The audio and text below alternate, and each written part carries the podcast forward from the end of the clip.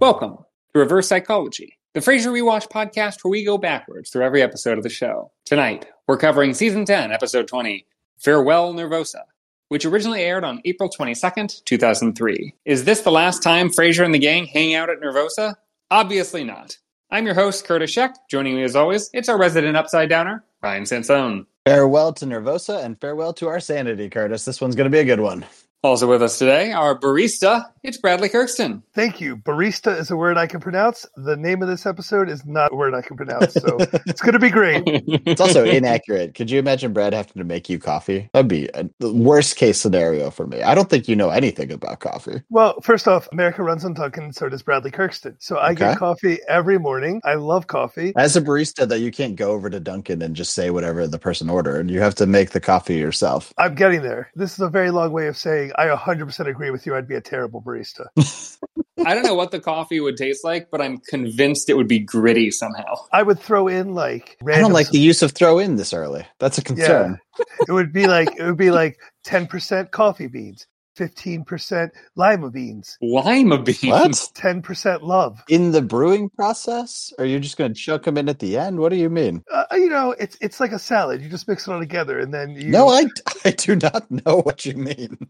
Uh, you put a little pumpkin spice, a little peppermint spice. That makes way more sense. Both at the same time? Yeah, yeah, yeah. Pumpkin peppermint. Ugh. And then, Ugh. you, and then you you top it off with special secret ingredients. I'm going to need you, and I think uh, the FDA is also going to need you to inform us about what those ingredients are. Yeah. It depends on the day. So like Mondays, it's rice flour. Oh, you mean the Tuesdays- literal day of the week? yeah, yeah, yeah.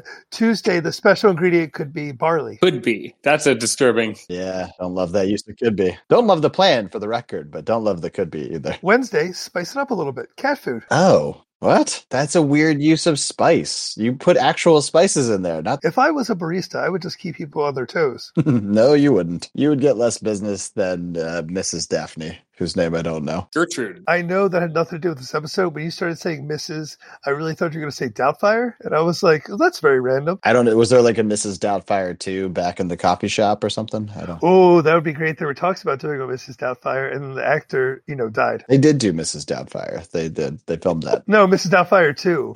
he didn't die right away. I mean, they had time. well, it took 45 years to do another Top Gun. This is true. Yeah. Concede. Thank you, Ryan. Thank you for always being on my side and being such a strong supporter of the Bradley Kirkston univor- universe. Somebody's going to support your mess. Yeah. We know. Cur- We know Curtis. will. No, no, that, that is not a necessary thing. That is not a correct use of the word necessary. Uh, we let the viewers decide on the show. Kurt, I know you always like discussing things. Could you imagine making three thousand dollars a year? Like, we, imagine if this podcast got so successful that we made three k and we could just spend it on whatever we want. What is the 3000 a reference to? That's how much he spends on coffee every year. Oh, I see, I see, I see. First off, is that that much money? I didn't even think that was that much money on coffee. 3000 Well, 2003. Yeah, I know for a fact you don't spend three thousand dollars on coffee a year. Let me do the math right now. I spent Yes, please. $2.96 a day. really. Times seven. Is that real? times 52 i spend a thousand dollars what yeah my cup of coffee at dunkin' donuts a large coffee with tax is 297 or 6 296 How much did that come out to? I know you don't know how to do math, but $1077.44 wow. So imagine getting three of those a day. yeah i guess when you think of it like that it probably is a lot of money Now imagine if we made that much. What would you do with it? How would you spend your three k? why do you keep saying it like that you know all of us do make more than $3000 a year We could get mics. We could, we could replace Brad. for the we could replace Brad. for the record yeah with an ai um for the record if if this podcast made $3 we'd be happy Yeah, yes. Sponsor or support us on sponsor us and then support us on Patreon if we ever make one of those. I'll I'll tell you what, email us at reversepsychpod at gmail.com to let us know you're willing to put money into a Patreon, and then we'll just set one up for you. Spitballing it right now, I think for like the five dollar thing, I would make a grilled cheese version of any picture you send in. And for any donation, if you're a female and someone attracted to me, I will go on a date with you. Or you could spend ten dollars to not go on a date with Brad. I want to back up to the first one. Ryan, you are going to make a picture out of a grilled cheese? What, what were you going to do? Well, I, it would be sort of like grilled cheese, eatable art. That's kind of my Yeah. specialty. So, like, you send a picture, and I would I would grill up a grilled cheese that looks like that picture, and then I would eat it, and I would I guess film it for you. Yeah, Curtis, has he never done this for you? Yeah, have I never done that for you? He's done so little for me. He did one of me staring in the abyss. Yeah, which is most of Brad's photo. If you've ever seen Brad uh, in picture form, that is what you generally look like. Correct. Uh, yeah, and for ten dollars, I'll do like a 3D version of whatever picture you send in. Like I'll just imagine it was 3D for you. And also to all the audience members, if you would have just DM me directly to set up a date, I'm actually okay with that too. You don't even have to pay me. Uh, I should've- Wow, what a what a deal! You don't have to pay Brad to date him. yes, I'm pretty sure I just Let called me myself a loose. prostitute on uh, a podcast. So No, you there's said that. you don't have to be a prostitute. I think that's very kind of you. I can't believe the ladies haven't already DM'd you. We open with a plane flying over Seattle. At Fraser's work, we meet Avery, the bastard accountant. He is there to warn Fraser of his dire finances and meet Julia. Boom. He's a, he has a job. He's working. Do we start the episode like in the middle of an ad read? It's such a weird start. Talking about trauma into band aid trips. Yeah, it's- I think he's doing a spot for band aids. I think Medicated. it's worse than that. I don't think he's doing a, a paid ad. I think he's just bragging about how much he likes his, his band aid. Well, first off, they're medicated band aid trips, which I was not 100% sure what that meant. I think it's just like Neosporin pre applied to the bandage. Fair enough. Fair enough. So you don't you don't think it was an ad read? You think it, he's just super? He got really distracted about what was on his finger. Yeah, It fits, but like, man, that makes him an even worse radio host than we expected. there's a reason his show is dying. Okay, so then we finally meet Avery. Yeah, this is really exciting. I mean, the, I I didn't really think we'd meet him. I wasn't sure either. What do you mean you weren't sure? Well, um, so what do Avery, you mean? Avery was played by the actor John Hanna. Love that guy. I don't know if you guys have seen Agents of Shield E season four. No, that has to be another way. Yeah, he's been in a bunch of stuff. There's a lot of actors in this episode that have been in a bunch of stuff. I was gonna say, Brad, you better get ready because this is an episode full of of, of actors. They usually are, Kurt. They usually are. So this brings up our conversation that we were talking about in the last, like every episode. Does Fraser actually have money? Turns out his spending is out of control. That's impossible. I- I'm very prudent. Then what about this $9,000 caviar bill for last month? And what's with you and wine? I had to take on an associate just to go through your sherry receipts. I think it's interesting that his spending is out of control, which totally tracks. But there are some articles out there about like how could Fraser afford his lifestyle, and they were looking at things like I think they said the average radio host would have earned sixty five thousand dollars a year. The idea that he's like constantly Mister Fancy Pants on his just radio salary is possibly unlikely. What did it say about top of the line psychiatry radio? Did it specify that? Or are we talking morning zoo prices? Do we know that he's top of the line? Is that confirmed?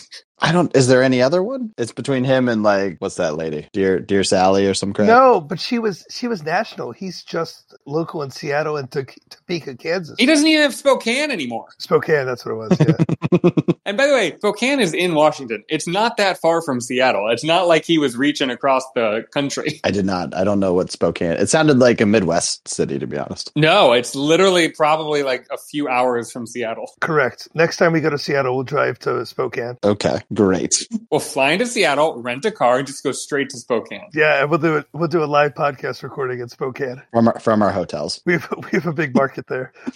If we uh, just charge $3,000 per ticket, we're bound to get at least one person to bite, right? We don't need we don't need volume is what I'm saying. We just need we need to be the boutique podcast that instead of having lots of listeners who pay a little bit of money, we just need one whale who's going to fund the whole thing. Julia's back, and she is mean. Delightfully mean in this one, I thought. Yeah, she's making fun of Frasier. Everybody, the I'm a pathetic loser show is over. My listeners are not pathetic losers. I wasn't referring to your listeners. This is another one where it's just like, why why would you have ever tried to date her, Frasier? This is this is a bad look on Julia top to bottom. We start out again with her making fun of his profession. That first time we we see her, she she goes off on their profession, and Niles is appalled. It's like there's a long history of this at at their place of work. A- again, I don't mean to defend Frasier, but you asked why he would date her. I'm pretty sure out of the three of us, I'm the one that's as desperate as Frasier is. I would totally date someone that was mean to me for no reason. True. That might That's actually fair. benefit you.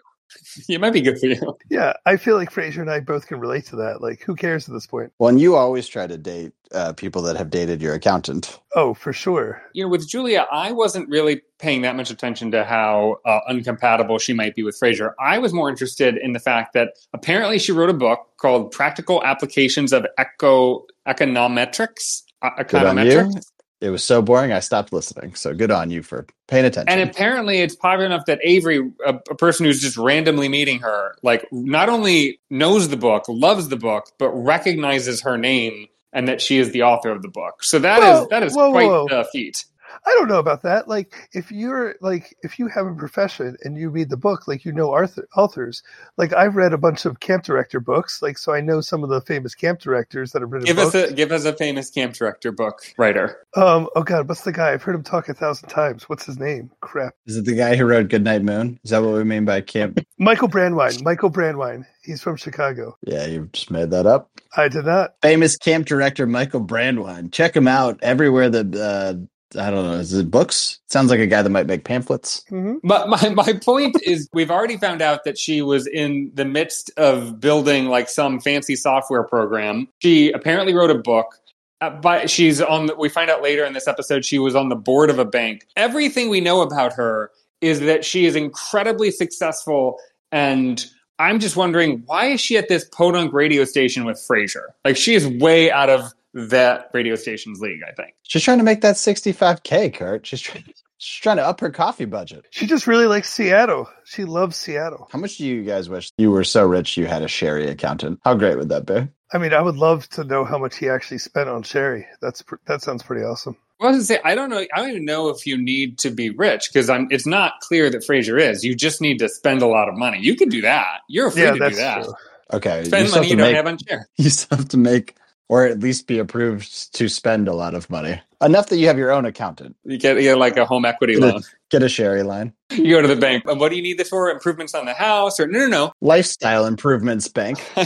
I'm building a sherry wine cellar. i'm trying to up my game what is the other thing he doesn't have a bunch of sherry on hand either like it's he only gets it from the i think the fridge i don't know They always go to that little shelving unit near the kitchen, but not in the kitchen. Correct. either way the whole thing's not devoted to sherry it doesn't seem like No, it's mostly African artists. right so it means that they're not only buying a lot of sherry and knocking it down like daily weekly some really impressive rate also like he has other wine like he has other alcohols in his apartment Daphne is also finally at work. She announces she will soon be evaluated. Fraser panics about his finances and runs off to Nervosa. So Daphne is working. Man, you want to talk about someone else working? Holy hell! this is a great Daphne working experience this for late you. into the into the career. This is so weird. We've hit on this a little bit, but like she's been married to Niles. I I think if memory serves for like maybe six years at this point, maybe five. But it's been a while, right? And she is still working on her husband's dad. Very confusing. Seems like he's rich. I don't think she needs to be working. First of all, I, I, I think even if she, he is rich, I, I think if she wants to work, she can. You wouldn't want to work on Marty. If, if she's been working that long for him, if it's necessarily that she would want to stop working for him, but maybe uh, there's a conflict of interest in being related to the person she's giving care to, I don't know. You think for fun she rehabs her her father-in-law. I'm not saying it's fun, but is it fun to do it for anyone? Like, why would she want to move on? Like, That's why what I would it said. be? Just don't do that. Go pick up some terrible hobby or some crap. These are people that can spend three thousand dollars on coffee a year. You have to assume that Niles is also dropping that much. I think he drops more. He might drop more. He might drop four k. Also, can we point out the fact that he goes to the coffee shop every day, but also ordered a new espresso machine from Italy? Frazier did, yeah, Yeah, Fraser, yeah. I, I'm sure that was not cheap. And I, I love that he has to wait on the cups before he can use the espresso machine. Correct. because you need espresso cups to be able to use it properly. He he ordered a new espresso machine, right? Like you have to kind of assume he already had one, That's true. That's a good point. but he also had to get the matching cups. You know, Magic cups, yeah. Uh, I mean, I'm a man who drinks wine out of a mug, so I, I don't know if I'm the right person to ask that question. yeah. And I think you would try espresso out of a, a mug and be like, "This is disgusting." I think I would I would try to find something vaguely appropriate, so I'd like drink the espresso out of like a shot glass. And you'd be like, I can't believe people drink this. I just shot my espresso and I feel horrible. I do like Frasier realizing he's in a money pinch. It's like, oh, I know where I can save. Oh, I've just had a cost saving idea. Daphne, you're family now, and yet I still pay you full price for dad's therapy. She gave him a really funny look, though. Like he knew. Yeah, she did. He knew. backed down immediately. Yeah, Yep. All right, I'll keep thinking. Off I go. I also love the first thing he does when he walks in is just go, "Why are all these lights on?" Like, yeah, that's that's the problem. Not the coffees, it's the lights. oh, I didn't pick up on that. That's really funny. One of the most memorable lines to me from this series that I, I just I, I remembered for a very long time is The situation isn't dire, but it, it could become serious if I don't change my ways. That doesn't sound too tough. You could get balcony seats at the opera. And stop throwing away your change. Oh, that was one time. and if you'd seen that cashier's fingernails, you'd have done the same thing. Yeah, that was funny. I just did it one time. so funny. Niles convinces Fraser to let the help worry about money for him, returning Frasier to carefree spending. Money problem solved. Now for the real life story. Elvis Costello plays Nervosa and annoys Fraser out of his regular haunt. Wow, way to steal my role. oh my! So they're in the coffee shop. Which what's, What's the it name called? of that again, Brad? Uh, oh, um, it is called.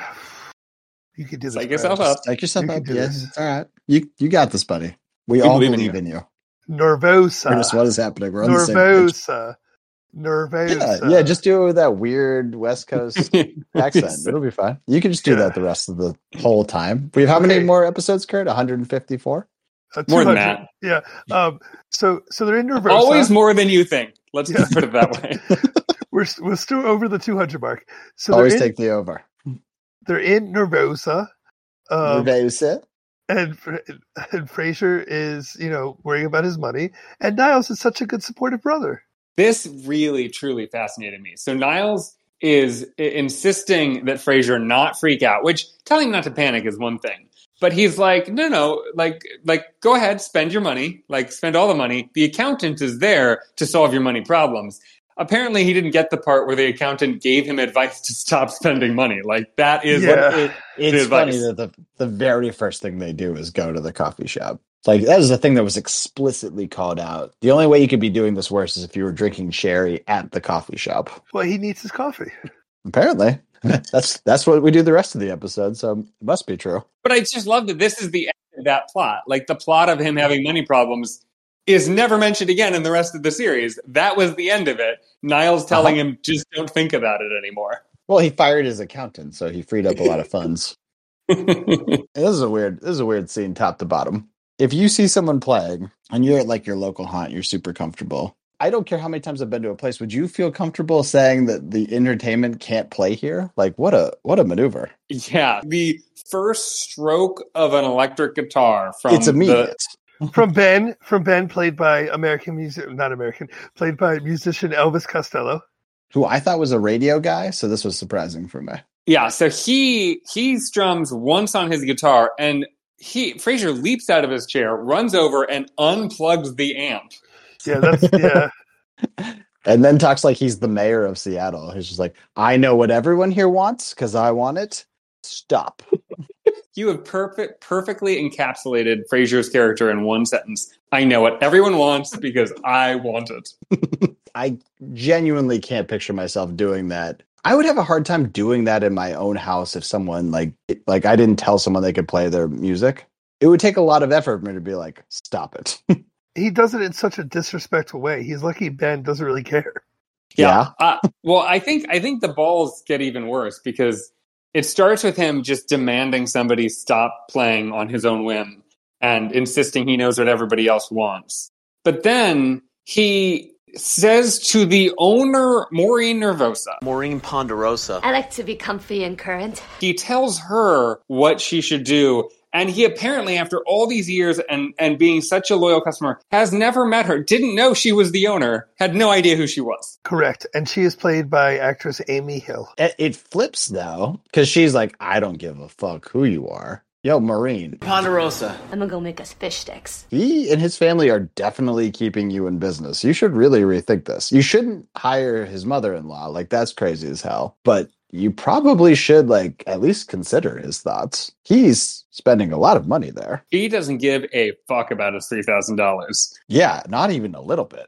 Like what is go- I know that Seattle's famous for coffee, but like what the f- You're not even batting an eye at you're clearly your number one customer. He's buying 3 coffees a day there. every time we're there it's a full coffee shop they're, they're never slow with business so I don't think she needs him. I think she's doing just fine. You wouldn't bat an eye though. Like you're clearly number one customer. She doesn't know who he is. She must know who he is. She's she's got a Fraser column on her her accounting spreadsheet. the Fraser funds must be a significant chunk of their business. I don't care how how busy it looks all the time. I mean, I agree he's spending a crazy amount for one man. I can't imagine one person being that important. You need like such volume for a store like that that one person by themselves is not going to matter nearly as much as the masses. And the masses are against Frazier. The masses are all like, no, let him play. Well, so let's let's flip and talk about that too. Because when you're at a coffee shop, I, that's not usually like concert corner. True. Really wild that everyone's like, "Oh fuck yeah, I came here for coffee, but Elvis Costello's here. Like, let's go." I would probably be like, "Yo, I came here to talk. I don't know what this is. This isn't a bar." Do you think that math would change if instead of making Elvis Costello a guy playing a character named Ben, like if Elvis Costello actually himself had a residency at this random coffee shop in Seattle, if that would be like enough to be like, yeah, that's the moneymaker for sure. I don't know.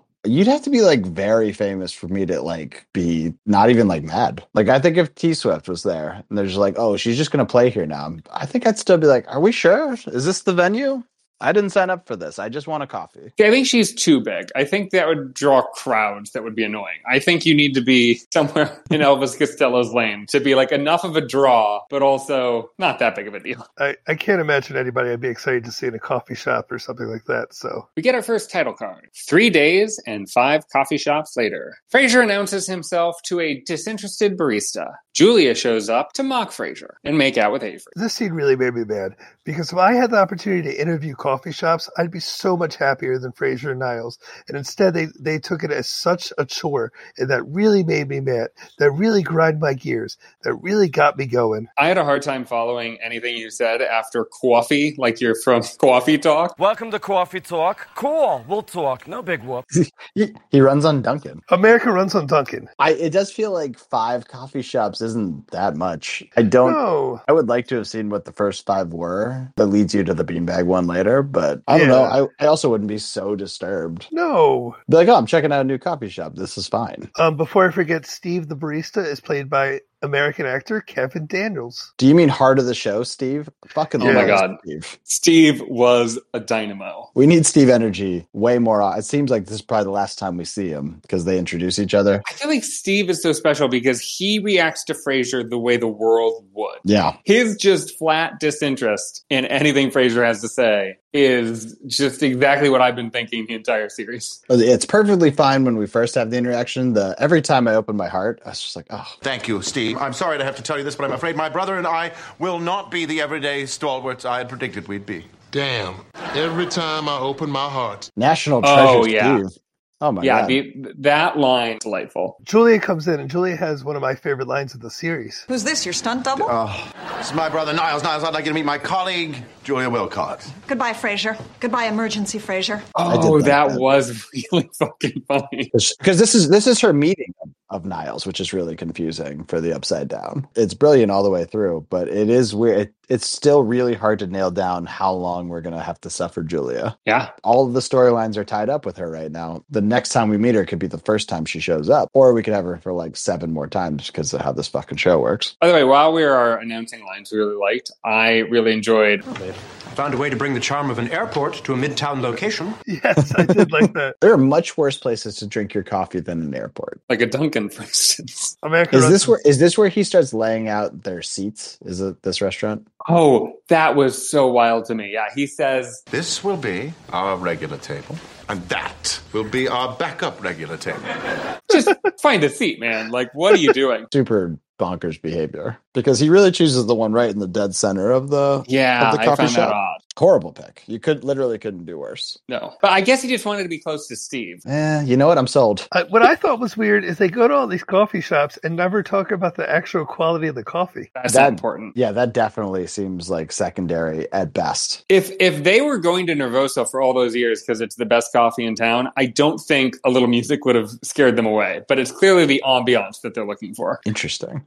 How about the end of the scene? We get a real uh, shocker. Yeah, Avery is making out with a man we know is married. Oh, I was gonna say I wrote Frasier getting weird with napkins, and I couldn't remember what that meant. That's what that meant. He comes back for napkins, which is when he notices that Avery is just in a coffee shop, straight up making out with a man, which bold move. Happens all the time. Which, whatever. But his uh, this is the same town where just concerts bust out at 9 a.m. at a coffee shop. So apparently, it's like the hit. place. Anything goes. But it is, as always, Frasier's ability to handle a regular object really strange. And honestly, the reaction's super strange. Like he spends extra time blocking his vision instead of just leaving. Yeah. Fun, but weird. Is that how you tell people about Frasier? Is that how you describe it? Uh, you know, honestly, I should really start.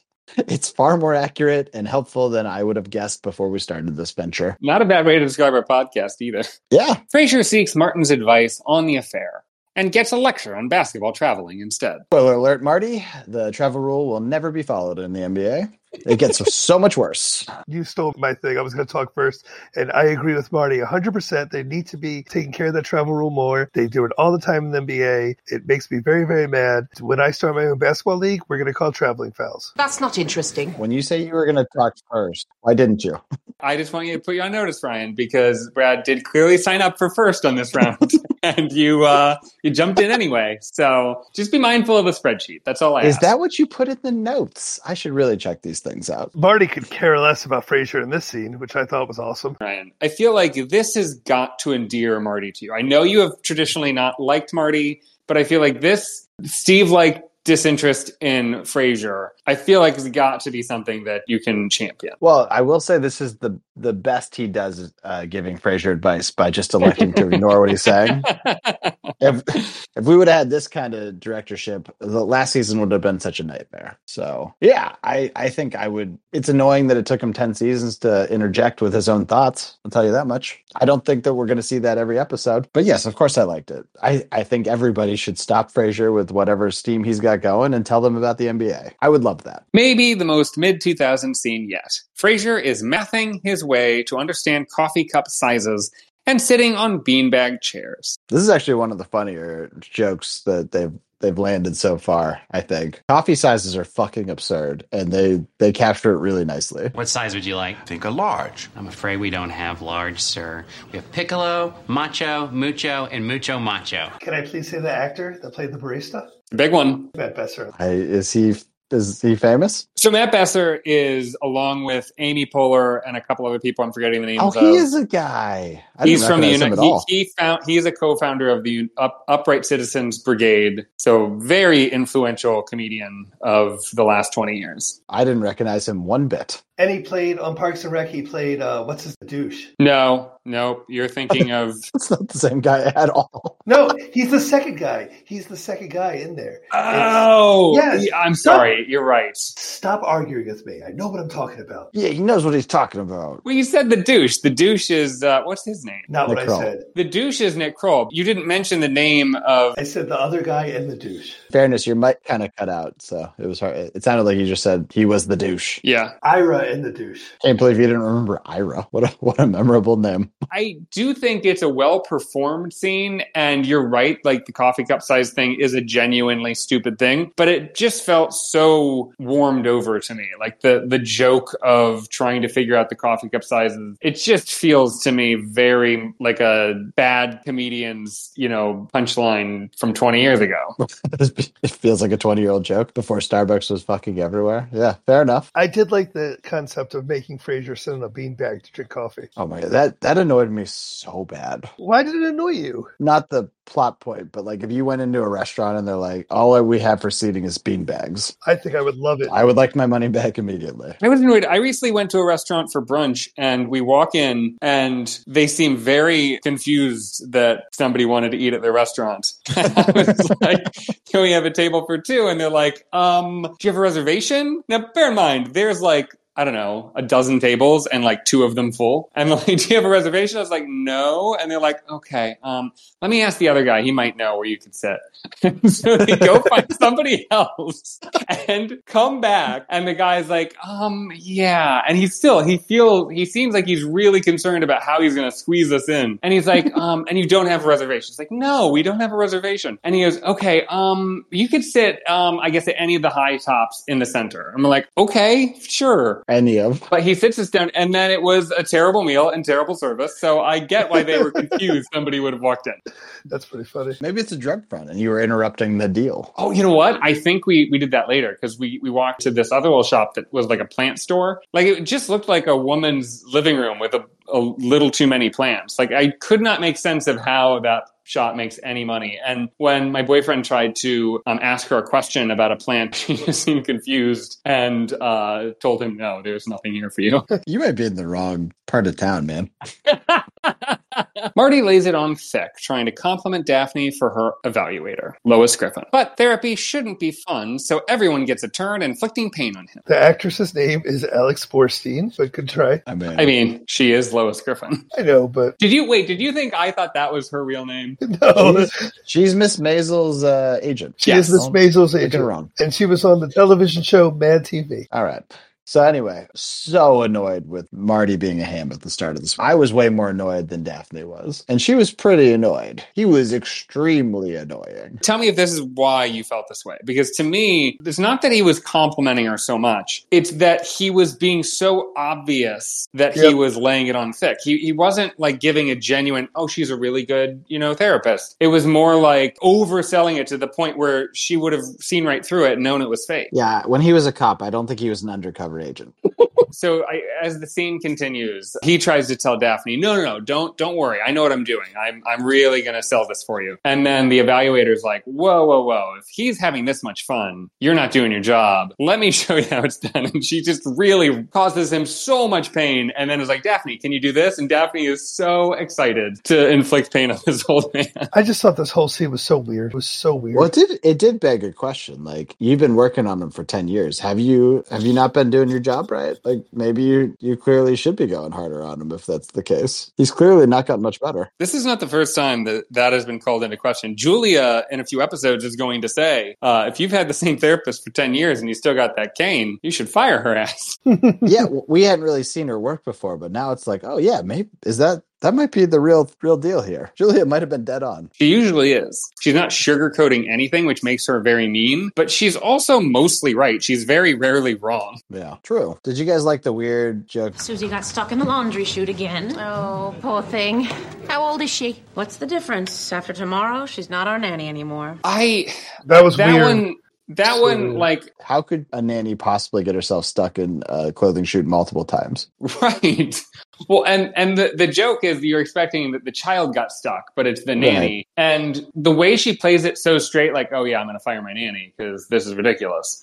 Like, you should be much more like, okay, guys, I know I just met you, but you're not going to believe this. Yeah, it, it would be hilarious. Do you think it's happened to her for multiple nannies? Maybe their like clothing shoot is actually weirdly large, and people think it's a slide, but then they get like halfway down and get stuck. I mean, we had a laundry chute, and now I'm thinking back, did I ever try to go down it like a slide? Was I ever small enough to do that? I don't think I did, but if I ever get a time machine, I'm going to go back to ba- like like little kid Curtis and be like, hey, I got an idea. Hear me out. I don't know. Little kid Curtis was pretty dumb. You think he would have figured it out? If he could have got in there, he would have. When I was a little older, we moved, and that house had a laundry chute. It was incredible, but like it was high up on the wall. I don't think you could have got in there very easily. the house you moved to have a laun- had a laundry chute. Yeah, so like I was, I was in like tenth grade when I got a laundry chute. And you didn't fit? I was living in the basement, so it was hard to it was hard to go all the way up to the top to use the laundry chute. I'm also pretty confident when I say both Curtis and I have been to the house you're describing. Yes, that's the only house you guys have been to. Don't say it's the only house we've ever been to. It's the only house of yours we've ever been to. Yeah, you know how you guys are normally homeless, but that one time I let you guys sleep at my parents' house.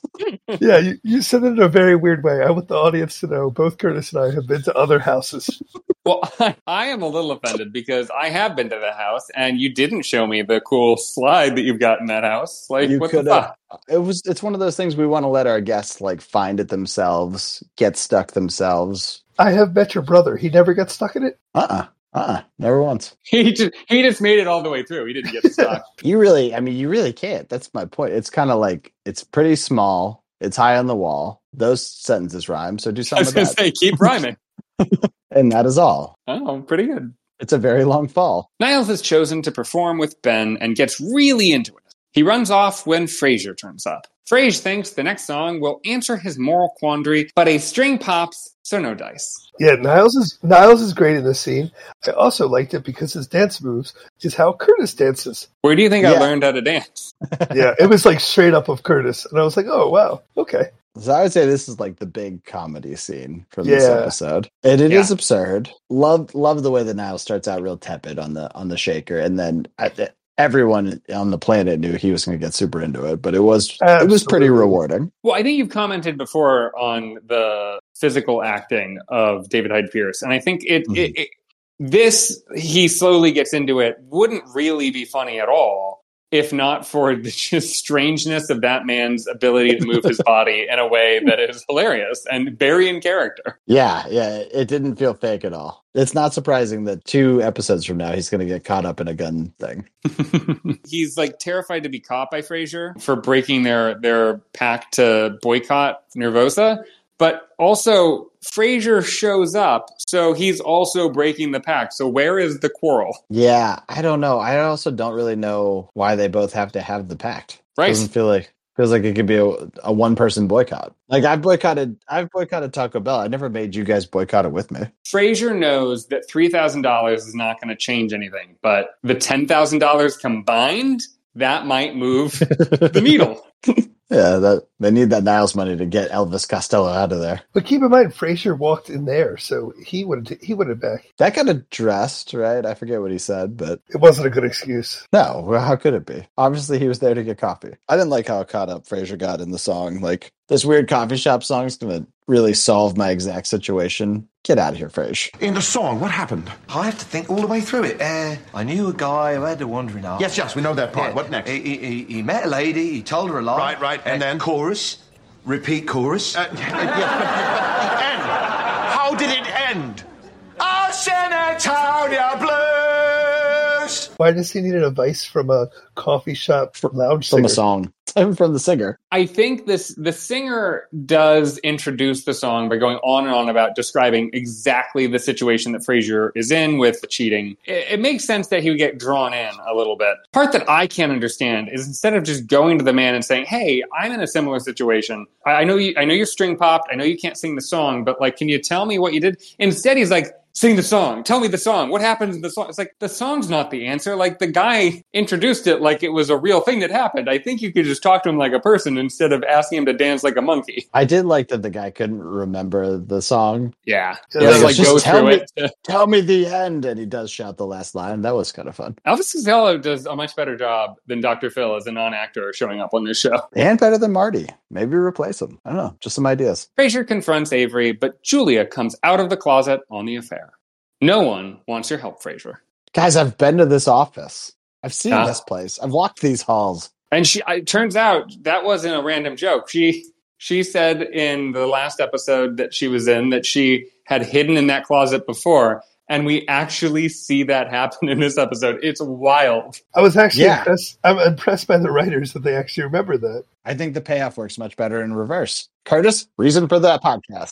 Yeah, Book it. we're constantly finding reasons for this podcast. Tell the times. Julia's a real piece of work. A real piece of work. Go on. If you're even if you're having an affair, like to just come out and just state that to your coworker, just awkward as hell. Avery doesn't care about any of this. I mean, I think he cares that he's the affair part of the affair. You think so? I just think he likes that he's hooking up with Julia. He seemed a little detached, but He knows that Julia knows, right? So he's not worried that Julia's going to find out that he's married, but he's not at all concerned that Frasier is going to tattletale to his wife. Who we know that Fraser knows. Julia sucks. it feels like every time we see her, she gets worse. So, like when we first meet her, she's just going to be an absolute monster. And also, we've yet to see a reason why Roz would really hate her. Well, I, I will say Julia does seem a little sad when Avery gets the phone call from his wife at the end that picks it up. Like you can tell she's a little bummed. about Yes, you can. Yeah. You can see that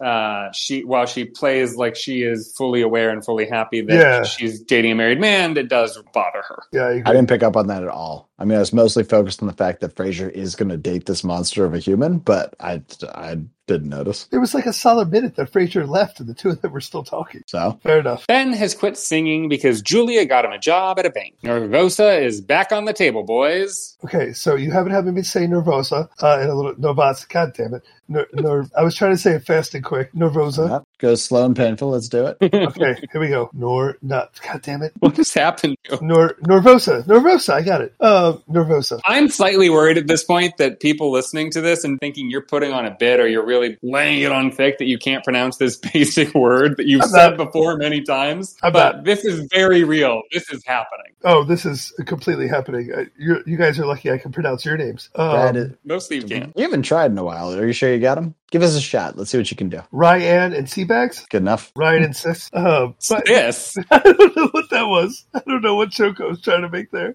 think that might have been a hate crime. Was that a joke? I think that was uh that was a misprint. well, if I take his first letter and his last two, that's a way to call people's names.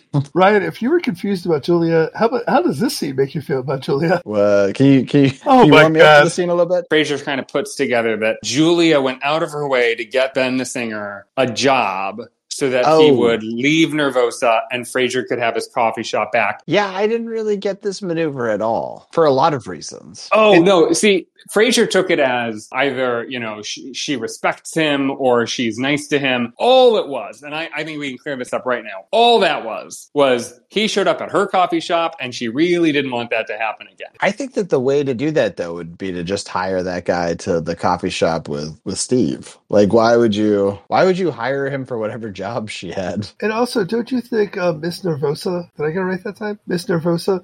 Could, Yeah.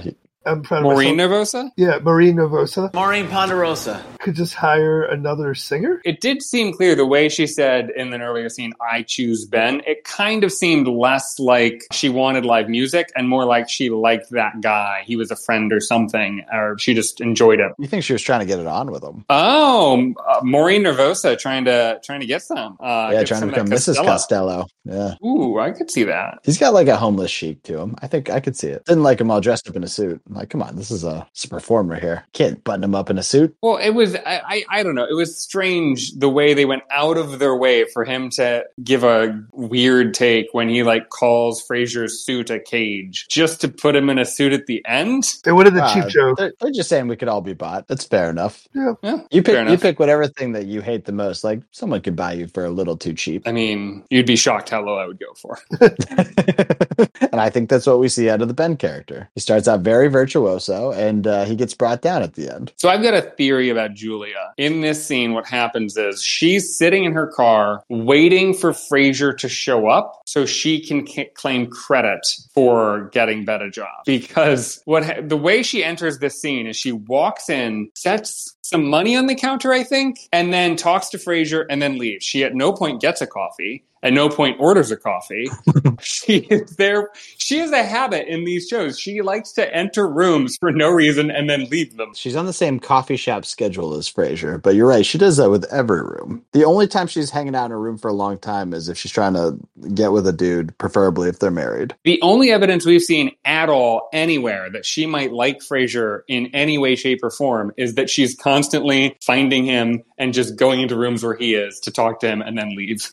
It is effective, though. It does work. well, Frasier plays this out with Steve the barista getting hired at Nervosa, but insta quits when he sees Frasier Nile show up. Great little bit. Great little bit in this scene. You can't do anything wrong, Steve. No, it was so, so sad. It was sad. It was bitter. I mean, uh, you gotta love to see the return of Steve, but We could have had him for the whole last season. I was delighted to see him, genuinely. yeah, Do you guys think that Mrs. Daphne, I think you called her Gertrude or some crap, do you think she's hired at this point? Or is it the Steve not getting the job that leads to her getting hired? I'm not sure we're ever going to get an answer to that question, so we'll see. we know she was hired in the previous episode we watched with Dr. Phil. So either there is an episode to come where she gets started there, or they just put her in an apron one episode and said, "Let's just do this. Let's just have her randomly be an employee sa- suddenly." Yeah. Oh, but if she's recently been hired and Steve was about to get hired, like, are we just doing major overhaul at Nervosa? I mean, Maureen Nervosa, maybe like her dad died recently. Dad died last year. Did he die?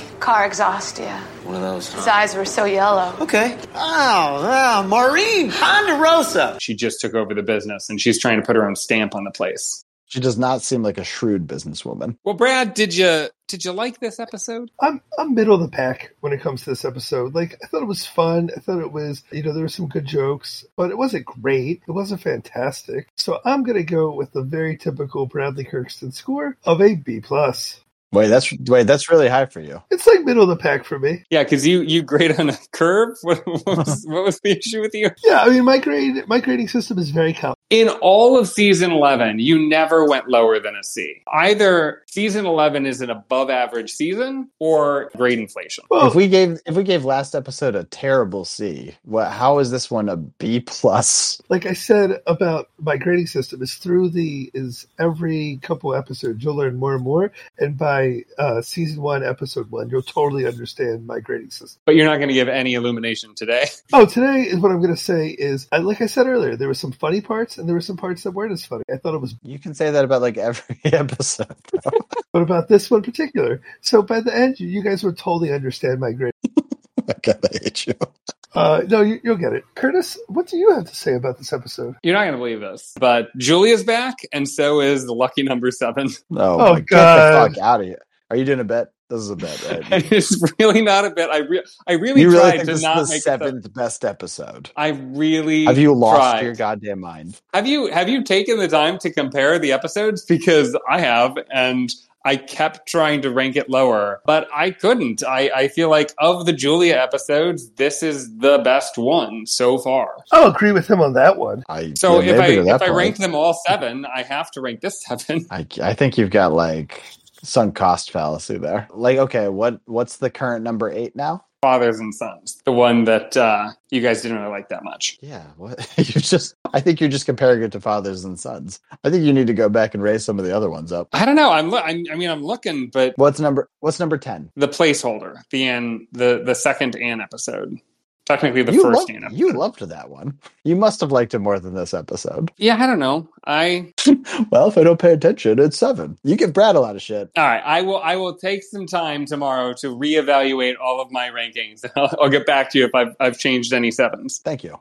Ryan, go ahead. You guys are way off. This was a terrible episode. This, I'm giving this. A, Whoa. I think. I think it's genu- generous to give this a five. Okay, you are going to have to explain that because I really thought this one was Yeah, I thought it was a good one. not the best, but very, very enjoyable. I liked it. Your peak of this episode is the the Nile stance. It's it's pretty good as far as like the big comedy scenes. It's nowhere near Frasier's best swing, but it's pretty good. Uh, The supporting stuff, I don't. I the Marty bits are okay. Like you know, Daphne doing work is really confusing, but it's fine. All of the coffee shop bits are okay. You've got much better versions of a lot of these things in other episodes. I don't know where you guys are coming in saying this is great or anywhere near good. We've seen much better work from pretty much every character across the board. Also, I Oh. think no Roz, right? She was in a couple scenes, but she didn't do anything. This is why there's three opinions and three of us, and we all come from different backgrounds that bring our unique personality to this to this ranking system. I guess. Also, you guys are just big coffee shop fans. I always We forget that are. about you, too. We are. You're like, holy shit, seven scenes in a coffee shop? Let's go.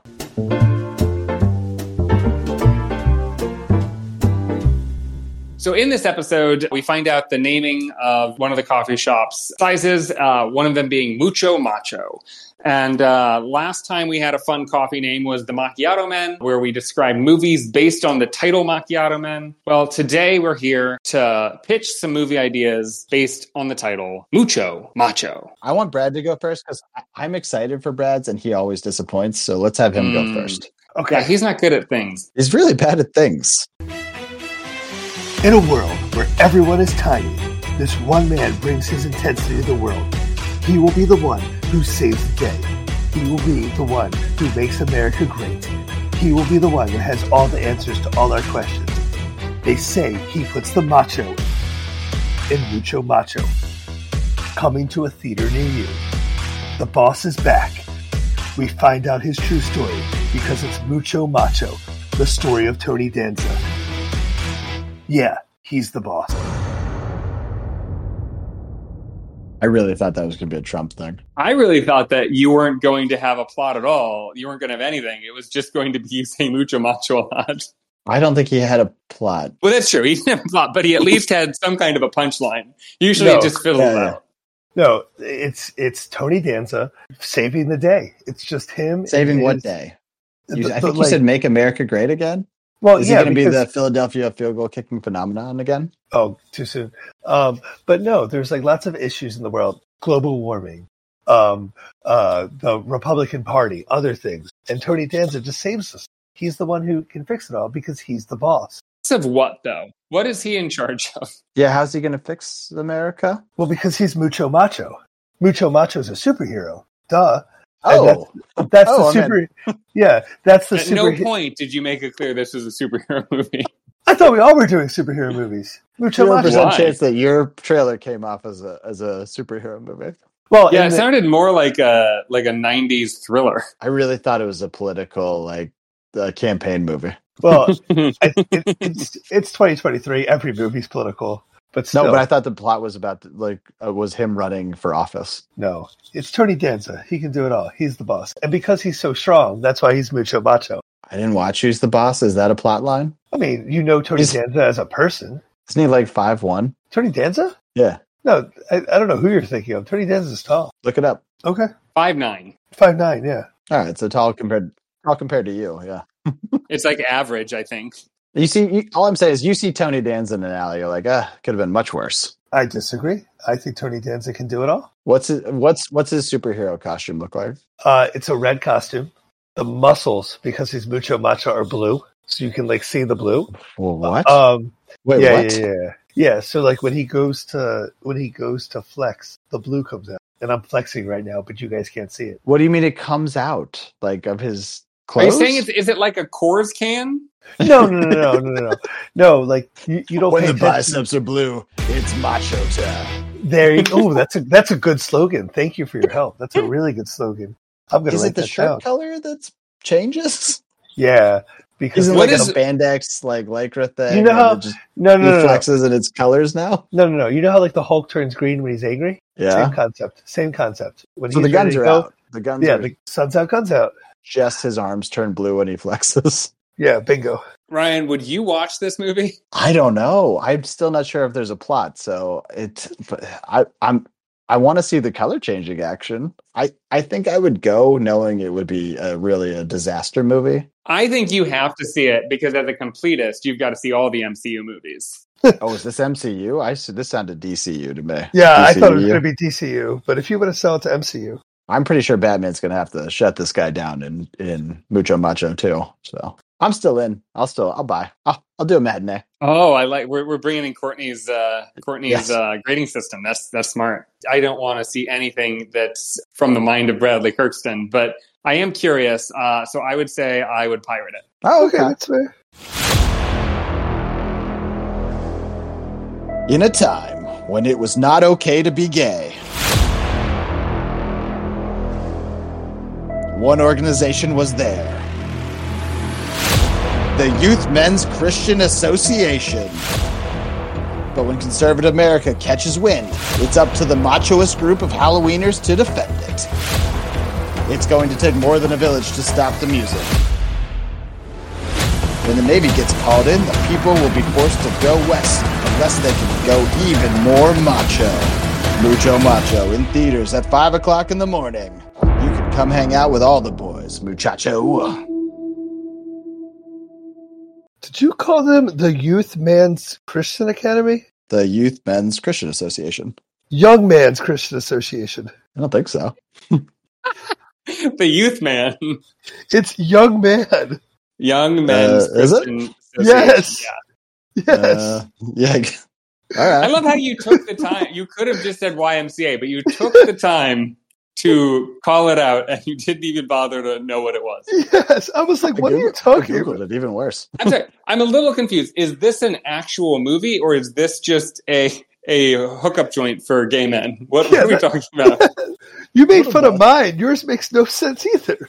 No, so this is this is the story of uh, how the YMCA became uh, j- like iconic for the gays. Like it was their safe house, and then conservative America tried to destroy it, obviously, because they found out. And then they the macho men had to dis- they had to save the day. Probably a fictionalized version of it, unless that happened. Then it's based on real life. We know Tony Danza's in Brad's movie. Who's in your movie? I didn't think of that at all. It's definitely Tony Danza. I think I want to make sure I get all the macho guys. So I guess Thor will be in it. Danza, Sly Stallone. Basically, it's the Expendables cast plus Tony Danza. They'll be the village people. I thought this was going to be uh, sexy a little bit because it's about like it's very about gay men, but you're saying No, it's it's, not sexy mostly at all. old straight men. yeah, it's not. It's not a sexy movie. This is a this is a movie about fighting for freedom and winning. Probably. I mean, go see it. I don't know. What month do you see it being in theaters? All, it's. I think it's going to be like a the whole year. No, like wh- when is it going to get released? Like what month is it going to get released in? I don't. The next one. I don't know. Whenever we're done filming. You think mucho macho about the YMCA that doesn't even like apparently for copyright reasons couldn't use the actual YMCA. You think that is going to be so successful that people for an entire year are going to be flocking to theaters to see it? That's, dude, it's even worse. I I came up with the idea and then realized that YMCA is not the same song as Macho Men, so I had to rewrite it a little bit. Oh my. I thought they were the same song for a Okay. while. In, in your defense, in your defense, I think all of uh, their songs kind of sound alike, so I think you're okay.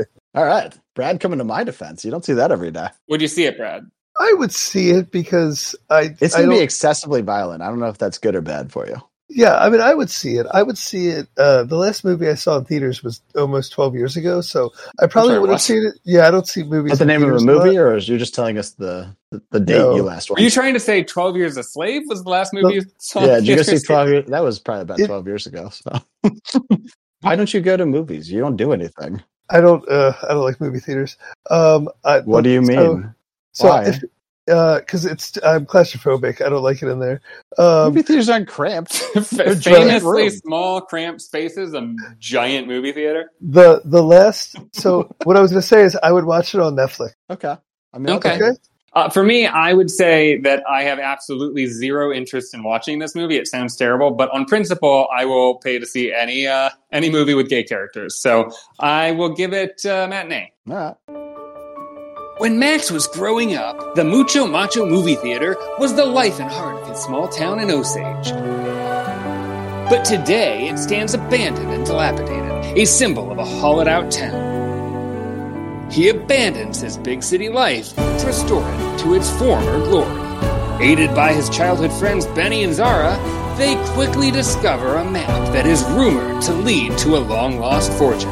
They embark on a zany quest to take them on a whirlwind tour of the town's most eccentric characters, from the town historian who holds the key to deciphering the map's cryptic clues to the local artist whose paintings help identify locations on the map. Along the way, they uncover a deep sense of community and rediscover the magic of their town. Oh, Justin, so you put some thought into this one, okay? Oh, I should say, I, I worked with ChatGPT as my co writer on this one. Oh, okay. Well, well, it shows a little. Some notes. Less questions, more notes. You went really 80s. I think that was the vibe I got out of this. Uh, I, kind of figured you guys were both going to go sort of action movies, so I decided to go the other way. with you let's you start out very boring. You're like it's a dilapidated town. It's a movie theater. It's like oh boy, you really setting the bar low at the start of this thing. Obviously, treasure map's exciting, but then we start to just treasure map around the town. Like that's a rough move. Also, I think we could go somewhere a little more exciting with a treasure map. I mean, uh, in the original version, ChatGPT came up with it's just the mayor tells them he's going to turn the theater into a mall. That's even more 80s. Yeah. I kind of like I kind of like that. What do they have to do? They have to treasure map their way out of it being a mall. I don't remember how that connected. I I'm think it intrigued did. by that. Tell me more. I think about in the that mayor. version, it was like they find a treasure map and then. Uh, the mayor comes and shuts it down. it's just really abrupt and out of nowhere. because like let's be real the mayor should do something i shouldn't turn into a mall I, this is the 80s i guess so maybe but like it's a run it's a movie theater that's not getting any play like you got to change it into something that's going to bring in money if you got the treasure map you still aren't getting people to go to the mucho macho movie theater like it doesn't matter how nice you make it. i don't think it was like oh, the seats are falling down. I'm not going to go watch a movie there. It's a dilapidated town in general. Yeah, it's it's a movie. It's an '80s movie. It doesn't have to make sense. I feel like the casting in this one is really going Okay. I forgot. to yeah. to, to raise the bar. It, it's going to get butts and seats. So Max, the main character, uh, John Cho, Oh, okay. Oh, Harold. yeah, Harold, uh, one of his two friends is going to be uh, Benny, played by Aquafina. Okay. She's Okay. she always raises up anything. Yeah. Fair Yeah. enough. The other friend is Zara, played by Jamila Jamil. Oh, love Jamila. Yeah, she's good. Now the historian will be Helen Mirren, Of course. Okay. and uh, the artist is Tony Danza. Yeah, I mean that that was clear. This is a Tony Danza podcast. I, I had to I had to include that obviously, but the original casting, and again, I did not I did not cast this. ChatGPT cast this. The original artist was Jeff Goldblum, which I thought was great. oh, that would have been great. Yeah, we're not really gonna bring Tony Danza into this. He should be the historian though. Tony Danza can be the mayor. Yeah, the bad guy. I like that. yeah, I don't know, man. I'm trying to think if there's questions we can do to like juice up this movie because it sounds horrible. It does not sound great. How long is it? Is it short? It sounded long. It was a very long description. Oh, I have very strong opinions about the length of movies these days. I Okay. I would never if I was ever producing any movie, I don't care what it is, 90 minutes tops. And this one, honestly, this one 84, 84 minutes. Okay. Okay. I think with that in mind, I would, if I was hammered and like kind of just scrolling through Hulu, maybe I, I, I might give it like a 30 minutes. Probably Yeah. turn it off right about when we meet the historian. Yeah, I, I think for me, I would watch it on TV, but only if it was on freeform. so I think that's my answer. Yeah, freeform. You're No, no. flipping through channels. You're like, oh, this might be. Inter- oh, it's not NBC though. It's not. Yeah. It's not a freeform movie. I'm not. I'm not gonna watch it. Yeah. Normally I'd fight you on the freeform call out here, but yeah, this is, this was made for freeform. Well, Ryan, why don't you tell us what we can expect next week when we cover the previous episode, at season ten, episode nineteen, some assembly required. Uh, Niles and Frazier get Marty a fuddy duddy old person scooter. Ooh, Okay. That sounds like something they would do to make Marty seem way older than he actually is. So yeah, let's do it. Yeah, and obviously they can't assemble it, so he's stuck with the cane the rest of the way. But Yeah. I mean, that goes without saying. I think this is one of your better guesses, buddy. because we know the scooter doesn't persist. What What's the zany problem that makes the scooter go away? They tried to build it. Yeah, they never actually built it. Just, just, just a pile on the floor for the rest of the series. Yeah, exactly. Best case, the scrambled egg scene, it just falls apart. Oh, that's actually that could be fun. I, I, I would I would love to see him just driving uh, through the coffee shop and it falls apart. You know what? And that's what re aggravates his hip. That's why he still needs DAF. Perfect. Mm, Um, it all I adds don't know up. why I don't know why they wouldn't address it ever again, but We will be here to find out if that's what happens next week. Thanks to Kevin McLeod for our theme music. Thank you for listening. Everyone, just don't don't engage with us on the lines. Reverse Psych Pod if you want to. Reverse Psych Pod at gmail.com. Uh go away. For myself, for Ryan, for Brad. So long, y'all. and if you want to go see a boring movie about a movie theater, it'll be out soon.